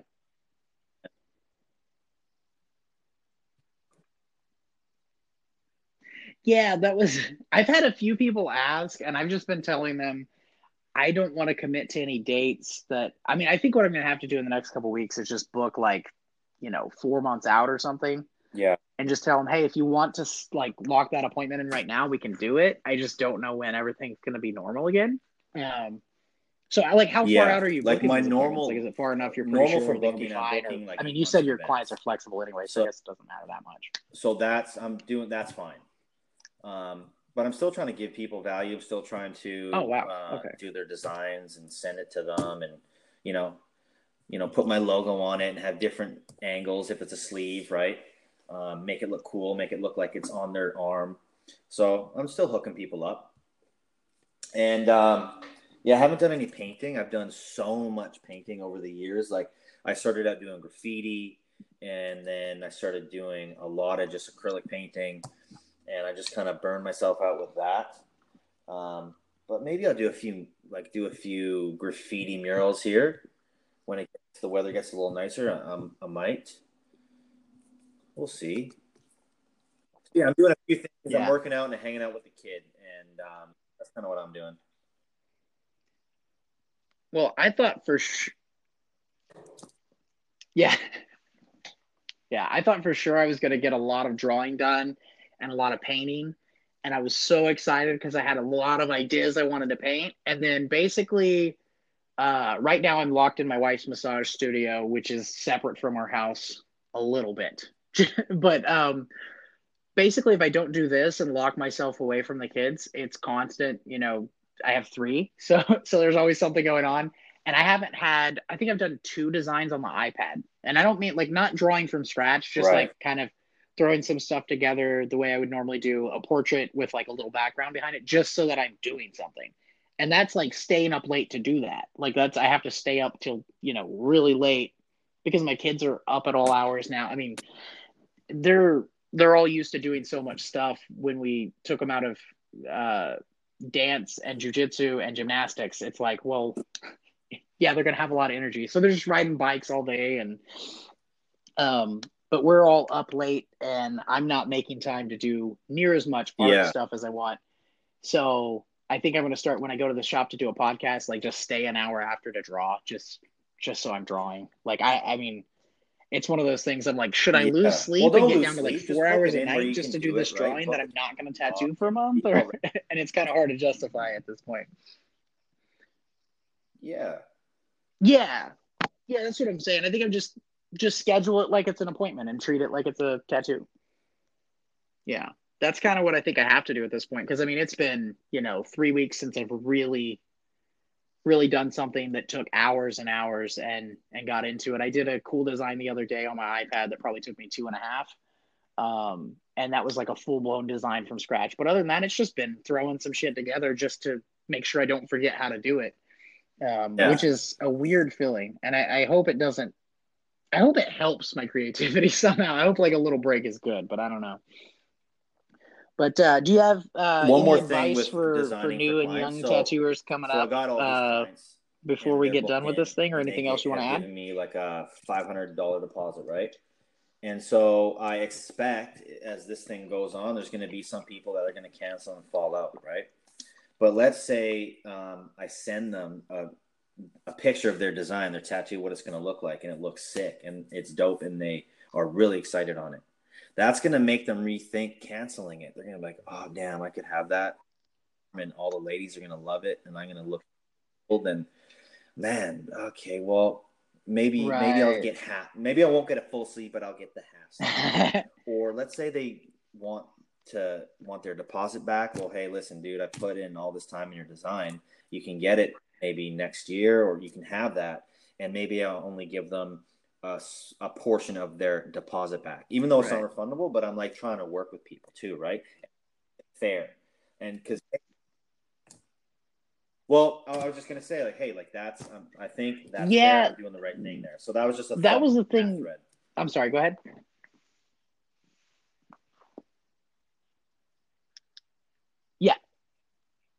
No, I, I agree with that. And one thing I've seen a lot of people doing is, I mean, I haven't seen any GoFundMe's or anything, thankfully, but I've seen a lot of people saying, "Hey, I'm selling gift cards or whatever," but they're giving a discount, like a huge discount for their time. I saw a guy. He's usually he's in uh like Ireland, um, and he's usually 750 euros for a day, but what they call a day, I think, is like six hours. Um, and he was selling gift cards for a full day for 200 euros. And I was yeah. like, dude, you could probably just get deposits. like if you're just trying to if you're just trying to scrape together 200 a day, you could just get deposits and and then give yeah. these people what they actually are wanting and then, you know, earn the money and get a and then you don't have to worry about later working for almost nothing. Um but that was that's a really good point. Like usually I actually don't try to send stuff to my clients ahead of time I yeah. never thought about the fact that that would get them very psyched. Like they would be super into it and be like, and right now that's the time to do it for sure. Cause, you know, if you're thinking, hey, money's a little tight, maybe I should push this back a year, then you'll push it back a year, right. but you'll still get tattooed by the same person and get the same design and not go get something little to fulfill your just wanting a tattoo. That's that's genius, man. Um, and you're when you say five hundred dollar deposit, I'm assuming you're like on a large scale thing. You're talking like 500 applies to the whole. Um, I don't do a lot of smaller tattoos, but if I do, I'll take a smaller up front, even if you're just doing uh, like a smaller piece. Pay for you know if it'll be 200 or one, it'll usually just pay for the tattoo like prepay. Okay. Like yeah, I have. I'm.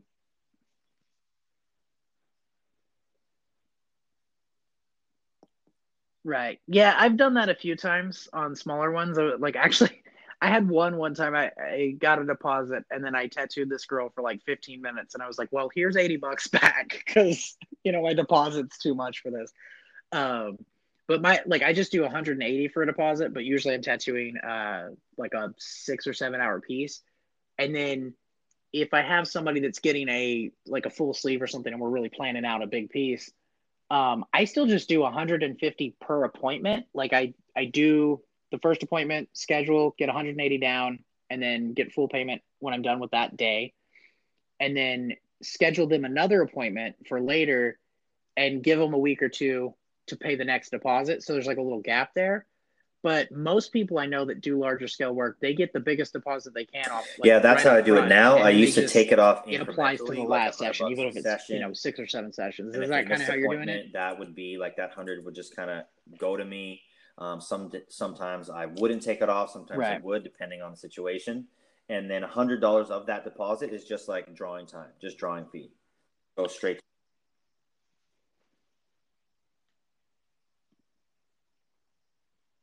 Right. Well, yeah, the the amount of work you're putting in on these designs, like I, I feel like getting 500 up front is real smart because, I mean, I don't know about you, but sometimes I'll I'll get sucked into a design pre tattoo and spend almost yeah. as much time designing it as it takes well, to tattoo sometimes it. and uh, like depending on how much I don't think our clients always see. do a design. If I have like two hours to do it, I do it in two hours, and it looks great. It turns out great. But then if I have like, you know, I spend an hour here, and then the next day I work another couple hours mm-hmm. on it or something. Like if sometimes if I don't have my schedule, I just kind of waste time and I take too much time. I'm not efficient. You know what I'm saying? It's with this quarantine. If without you know without a schedule where does the time go it's like 10:30 right. and all I've done is drink coffee and watch mm. YouTube right some days so it's like if, yeah, yeah. so yeah that's that sounds like a good day though like you need one of those a month for sure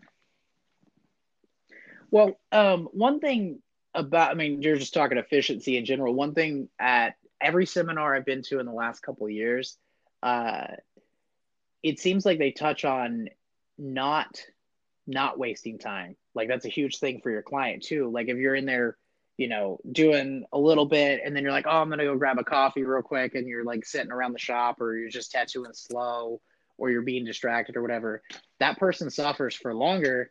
And the longer they suffer, the worse the suffering gets. So Yeah. just that part alone, I feel like like hearing that's nice. Like you you you get a two hour block, you utilize that two hours and you get it done. Um, I went through a phase where I felt like I was tattooing too fast, so I tried to like step back and look at it to see if I could get anything further quality wise. And it turns out I'm just fucking crazy. Like it's uh, efficient, like doing a tattoo pretty fast and not overthinking it seems to get the best result for me.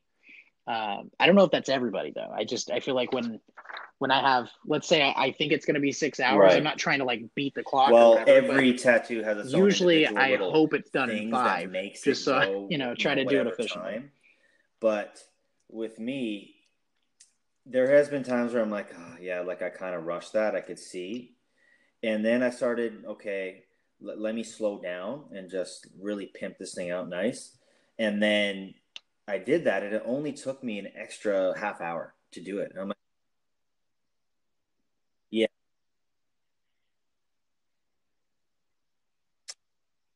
Right. Yeah. Sometimes it's so minor. Like if you have like I don't know if you've ever done anything with like lots of beads in it. Uh that's one that always gets me. Anything with like let's say it's not like just a little rosary or something, but something with tons of little tiny circles that the first one you go, "Oh, that was easy." And the first 200 maybe are easy and you make them look dope. And then something happens in my head where I start getting lazy and I have to convince myself that each of Yeah. those beads needs to be better than the first 3 I did and like literally look back at it and compare and go, is that one better? Or I'll start getting lazy. But I guess as long as you know that, it's a good way to keep yourself from getting lazy. But there's little shit like that that it's taken me so long to learn. yeah, he that, was. uh, Uh, I met you I at wish- the I Texas wish I knew how that worked when I first started. Thing. but uh, do you know who Ty Uh, Harris is? Okay, Yeah, at the educational thing. Yeah, he did a seminar. that's where. Okay, I was like, man. I know this guy. I know I've met him in person once. I just couldn't. That's where it was. Yeah, cool. Mhm. Yeah, cool. Well, he uh he's done a bunch of tattoos on me, and he's as as nice all the time as he is when you met him there, probably nicer. But uh he's like super open with information, even when you're not at a seminar. And one of the things he told me, probably the third time I got tattooed by him, is he was pointing out other artists and saying, "Look at this! Like this guy doesn't tattoo anything other than dark and mid." and he doesn't need all these bells and whistles. It's dark mid, couple highlights. He doesn't do all these super tricky blends, but he's your favorite tattooer. And I was like, yeah, that's true. And he was showing me a Yeah. bunch of people. And now it's all different looks. Like you could make the same argument for like, uh, you know, Fred Thomas in Spain. Like that dude, he leaves no skin untouched. If you look real close at it, there's like little light, super light tones everywhere, and there's really not much skin showing. But what Ty was pointing out to me has really changed the way I see tattoos. And he was like, dude, like look at it like pop art. Like look at it like like a stencil or sticker or, or like a graffiti thing. Like you just stamped it. And then just add a little more than that. And that's it. And like um he got me to step back from my tattoos a lot and look at them. Like I'd spend an hour Yeah. on something and step back and look at it. And then realize all the shit I was about to add that I thought was going to be so cool would actually take away from the piece and that's that's been Yeah, one of the biggest you learn things that anybody's told too, me so far because as far as like sometimes with you know, graffiti, you're, you're tattooing in general is concerned but that that affects your time a lot also. like it it when if you're starting out and you're doing it like illegally and you're doing it on the street and stuff, yeah. Right yeah i'm sure you're limited with time a lot Uh Yeah. No. I well how serious so, is that in canada like are, are there like task to do a force for it and shit like there are in la or city, and there's a lot of people doing graffiti.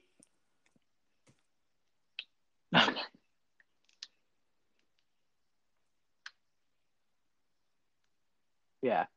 Well, I know here, um, if you get caught, I don't know if it's a felony always. I think it depends on the value of what you were putting it on. But I know you can get at least a five thousand dollar fine for it. Yeah, I got caught and uh, I and it makes it a lot school. less fun That's to go do it like, the illegal way. So you just start buying plywood graffiti, like- and just so here's doing what, your own what shit. happened.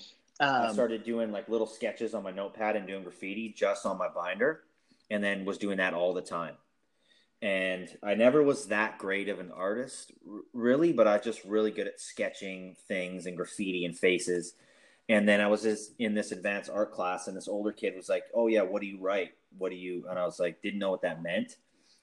And he was like, "Oh well, why don't you um, come out and you uh, do graffiti with me one night?" And then so I bought some paint from the hardware store and and went out with them, and it was such a rush. And then I just got obsessed with it, and I was just like, like every night I would sneak out and um, sometimes with people, sometimes just by myself, and I just started painting everything. And then everybody start everyone started to know like kind of it was me because it was on my binder and everyone kind of knew. And then yeah, it's uh, then I got pulled something- into the office, and the cop was there, the the constable, and then I got caught, and it was like a big deal. And um, I had all this money saved for doing a, a trip to San Francisco for the basketball team, and um, that all got put towards that got taken out. And then my parents, like, they said that they were going to have to pay huge fines, and they may might have to lose the house. And there was a you know they had a huge file on me of all my tags. I didn't do every single one but they had a big booklet with a bunch of stuff in there. And so it was kind of like it was kind of a big deal. But what happened was like i i was a good kid like i was a nice Right. kid i just did graffiti so i got put through um, a youth diversion program and what that is is like you don't get a record or anything and you just um, you do community service and you um, have a mentor for a bit and you I painted a halfway house and worked at the food bank and actually got through it without having like any type of fine or criminal record. So I got really lucky doing that. And that's just my experience when I was like 15.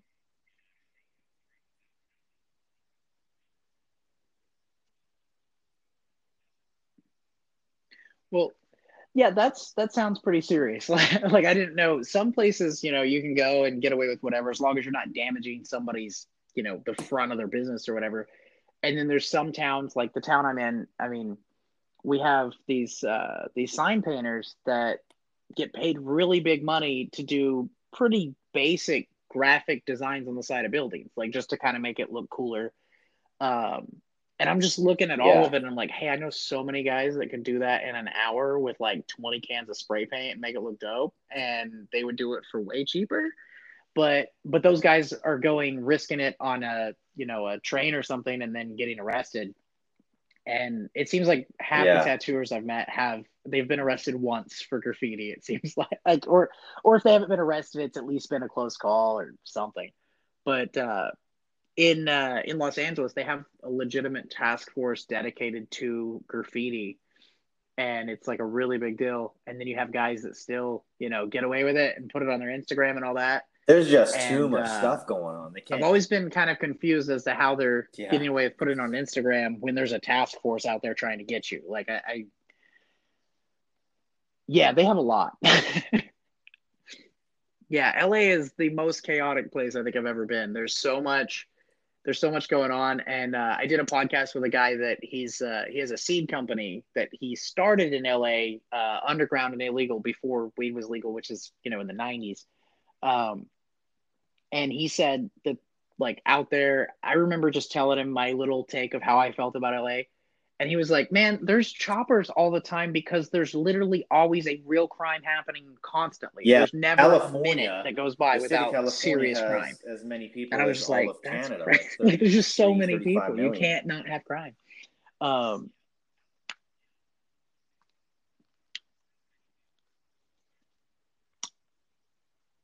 okay, I didn't realize it was that serious. I knew there were. I mean, I know LA is like really cramped and crazy, but the funny thing about California is there's still places you can go, like where Jeff Norton, the guy that did my back. I don't know what the population of his town is, but it's little. It's like I want to say twenty thousand. Well, yeah, I think there's little towns That's where, you know there's the spread out pieces of right? land still that nobody's using except you know farmland or whatever, and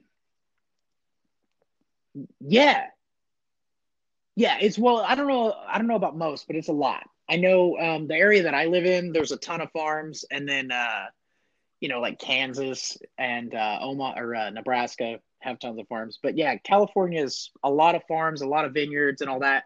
But the thing it gets known for is like the Los Angeles vibe.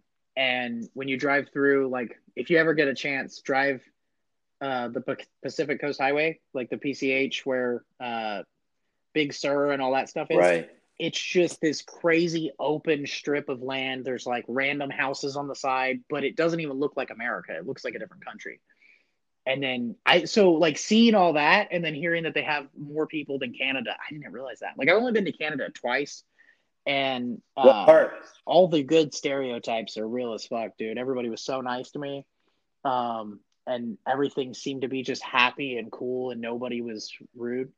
Um, I went to Toronto, like that's where we flew into, and then we went to a few towns around there. Uh, I don't know where Legoland is, but it was not in Toronto. It was somewhere near there. Uh, yeah. We didn't really venture out too far from there, and then we stayed in a little like kind of. It seemed like a pretty rich town. I think it was called Harrison or something like that. Um, but there were like tons of G wagons and uh, like a couple Lamborghinis I've never been just parked in what looked like normal houses all over the place with years teenagers driving them. Um, my dad is, is Harrison. Am I getting? I might be confusing Harrison with somewhere else. And then he stopped in Vancouver, and that's how I met my oh, mom. okay.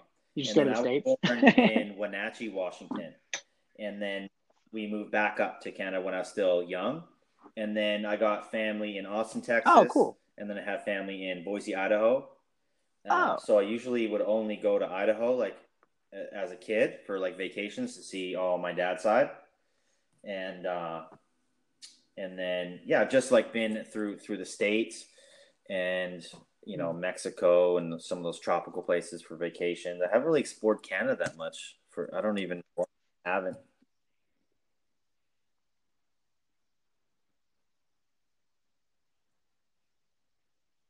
That's crazy. Like yeah, like I'm pretty sure as soon as we get off of here, I'm gonna realize the name of it and that it wasn't Harrison, but it's something like that. It's like a little, it's like a suburb town near near Toronto. What?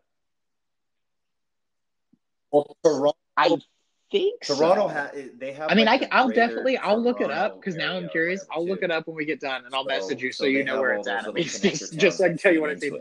That are still right.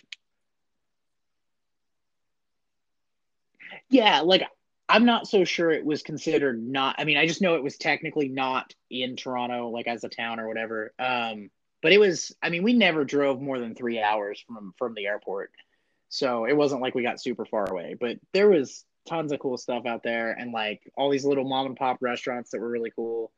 And uh, I learned some fun things. Like I didn't realize it wasn't standard at a lot of restaurants to pay with a card and they would ask me if I needed the machine. I didn't even know what they were talking about. I was like, "What do you mean the machine? like, right? Do I need the machine?"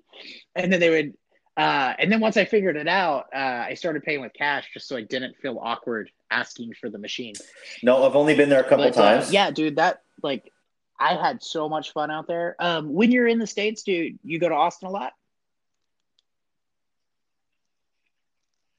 Oh well, it's a it's a fun place. They have um, they have a graffiti park there where you can go legally like tag whatever you want i mean same general respect rules go up like don't cover somebody's tag uh you know find try to find a fresh spot that's already you might cover a corner whatever you have to get away with but um other than that it's pretty much a free for all and you can do whatever you want it's just this huge park it, it looks like a skate park it's just got all these like dips and bowls and all this stuff you can paint on and yeah, uh, it's it's weird. It's like a town you wouldn't Austin's just a weird Texas. town. It's like it's like Texas mixed with California somehow.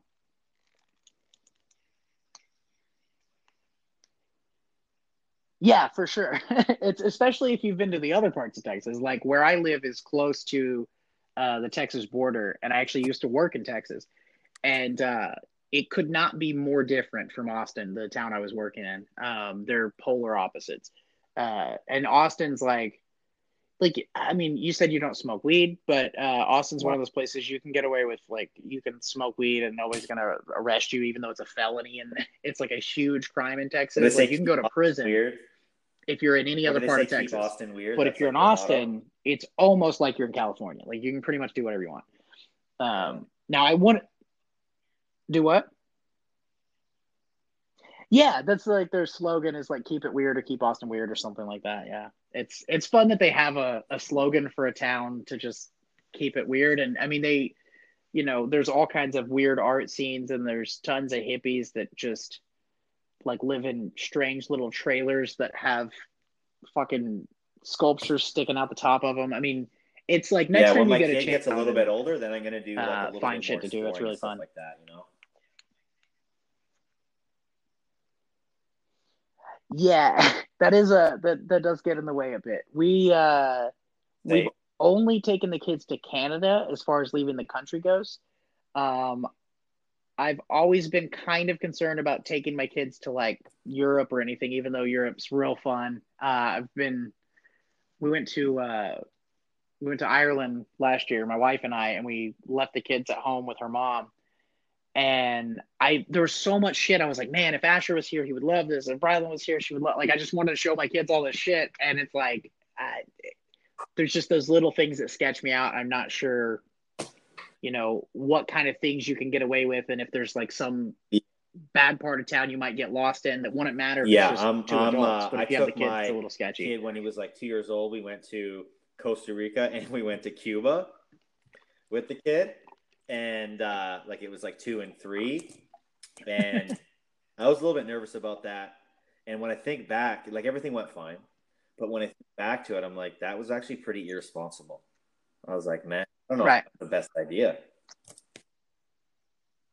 Yeah, it's it's there's one of those things though. It's like you could call it irresponsible, or you could say your kid lived in a way no kid that he ever will meet has lived. So it's kind of finding the balance between those. I mean, like we took the kids to Oh, New so York he, when we he's just not going to remember shit. whoa, it, it cut out again. I'm sorry.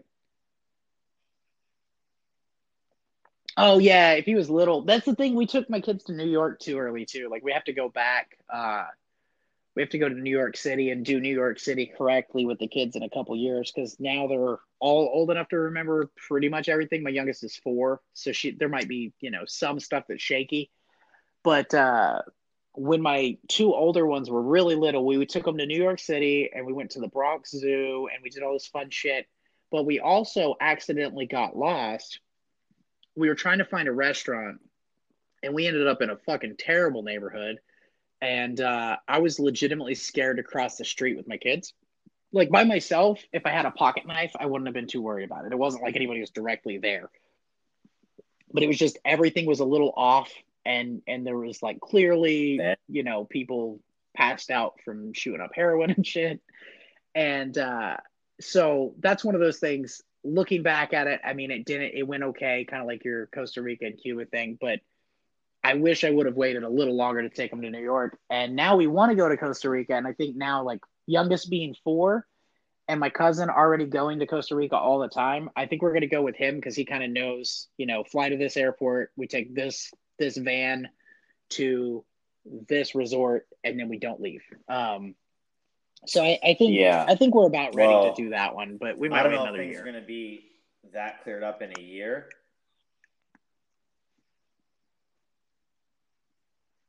Right. Yeah. I'm, yeah. I always, I actually forgot for like 30 seconds that the whole world's burning down right now. So, like, that's, that's one of the beautiful things about a podcast. If you ever get a chance, you should start your own podcast just so you have an excuse to talk to your friends with headphones on face to face with a microphone and have no distractions. Yeah, like, that's, it's, this is for that reason and that reason alone, it's super cool.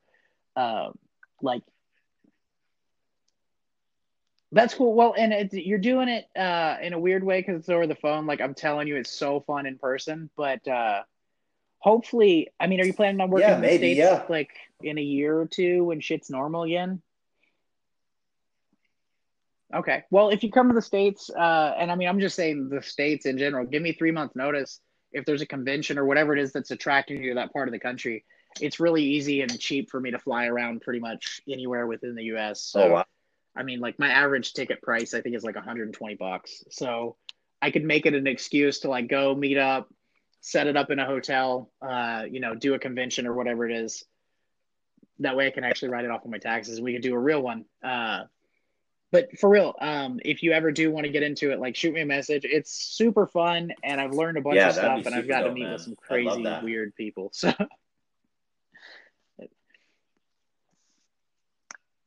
cool. Well, um, unless you got anything to add, I'm gonna go ahead and uh, finish this thing up. It's An hour forty three. we're at 103 minutes, however long that is. So no, I just I have the counter right. wow, here. you're good, man. I'm not good at math. Oh, okay. I was like, damn, you're that was quick. Like I know 90's an hour and a half, but damn, you fucking kill. I mean, it would be easy math now that I said it out loud. 90's a, a hour and a half. So yeah, never mind. But uh anyway, is there anything else you wanted to add before we get off of here? Any uh I mean, I can tell people for sure, check out your Instagram. It's uh AJR tattoos. This dude's fucking awesome. Does large scale Um, black and gray. No, everybody stay but anything else you wanna add? Be healthy. Get your workouts in. Um, just force yourself to do the things you don't want to do, just because you know it's gonna make you feel better. Like you're not gonna want to do it at that exact time, but when you're done, you're gonna feel better. Like just everyone knows the right thing to do. Just do it. That's Right. That's all I gotta say. do the right thing, challenge yourself. All right. Well, thank you, man. I really appreciate you taking the time to talk to me today. And uh, when I get this thing uploaded, I'll shoot you a link to it so you can check it out. And I don't think we need to do any editing. I think it's posted. Yeah, hopefully it turns out good. Uh, hopefully, it doesn't sound too bad being over the All phone. right, bro. Thanks, man. Bye.